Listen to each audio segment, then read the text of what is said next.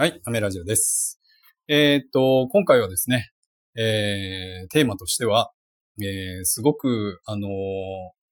ご家庭で、えーやってる方、半分いるんじゃないかなって思う感じのことを、えー、発信していきたいんですけれども、ドライヤーのくちばしみたいなやつってつけてる人いますか？っていうことを、えーテーマとしてお伝えしていきたいんですけれども、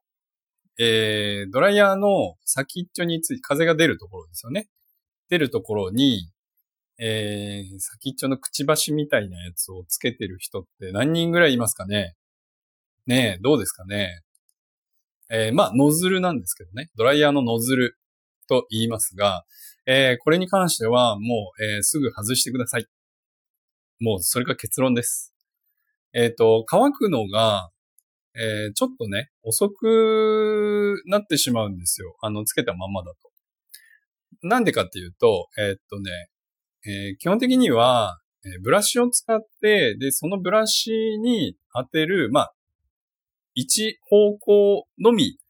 の、えにする、風をね、一方向のみにするだけのための、えノズルなので、えまあ、いわゆる乾かす用というかですね、ブロー用のためにつけてあるので、ブラシ使わないんだよなとか、あとはアイロンを使うんですっていう方に関しては、もう外しちゃってもらって大丈夫です。で、外した方が、えー乾くのが早いです。で、えードライヤーの乾かし方はですね、えー結構前にね、あの、このラジオでもお伝えしてると思うんですけれども、え熱で乾かすっていうよりかは、風で乾かすっていうイメージで、えー乾かしてもらった方がですね、まあ1.5倍ぐらいは早いと思います。えーなんでかっていうと、えー熱で乾かすっていう風になってくると、えーどうしても、うんと、そうだな。えーまあ、ワット数とかも関係するのかもしれないんですけど、ドライヤーをですね、えーっと、頭の近くで、こう、ドライヤーを振って、で、それでこう、水分が飛んでいく、熱で飛んでいくっていうイメージじゃないですか。そうじゃないんですよ。あの、最近の新しいドライヤーってダイソンとかもそうなんですけど、基本的に、えっ、と、風量なんですよね。で、熱はそこそこなんですよ。そんなに熱くない。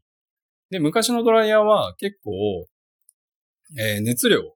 ですね。が高かったんですけれども、で、それで風の力がそこそこだったんですけれども、今はですね、風の力を、えっ、と、メインとしたドライヤーが結構多いんですよね。で、熱量というか、音符の力としてはそんなにこう強くないんですけど、ちょっとぬるめのね、感じの、えー風が出てくるんですけど、それはやっぱりか髪にも良くて、で、乾くのも早いんですよね。で、基本的には、そのさっき言った熱で乾かすっていうよりかは、風で乾かすっていうイメージをしてもらった方が、えっ、と、髪が早く乾くと思います。で、冬はね、どうしてもね、あの、女性の方は、髪を乾かすのって結構時間かかるなって思ってらっしゃると思うんですけれども、えーまあそういう方でですね、ドライヤーの、えーくちばしみたいなやつをですね、ノズルをですね、つけてる方は、えー今すぐ外しましょう。で、えーあとはまあ裏技なんですけれども、乾いたタオルを、えー髪にこうくっつけながらですね、えっ、と、その水分を取りながらドライヤーをかけるとですね、さらにこれ乾くのが早くなりますので、えっ、と、これはですね、えっ、と、乾燥機お使いの方はもしかしたらわかるかもしれないんですけれども、ちょっと濡れたですね、洋服に、えー乾いたタオルをですね、1枚取って入れて乾燥機を回すとですね、結構乾くの早いんですよ。その乾いたタオルが水分を吸ってくれるんですね。なので、それと同じでですね、えっ、と、最近だとですね、アマゾンとかでもあったと思うんですけれども、あの、髪の毛のドライヤー、ドライ用に、えー手袋の形をした、えっ、と、タオルドライ用のタオルが出ておりますので、まあそういうのもちょっと必見です。ちょっとなんか髪乾かすのめんどくさいなとか、時間かかるからなんか嫌だ、嫌なんだよなっていう方は、えーぜひお試しください。で、えーちょっと、昔のドライヤーって言ったら失礼ですけど、まあ熱量でこうちょっと髪を乾かすようなドライヤーを今使ってる方は、ちょっとですね、新しいのに変えてみてもいいかもしれません。その際は、えー、ドライヤーのくちばしは外して使いましょう。はい。ということで今日はこんな感じで終わりたいと思います。アメラジオでした。バイバイ。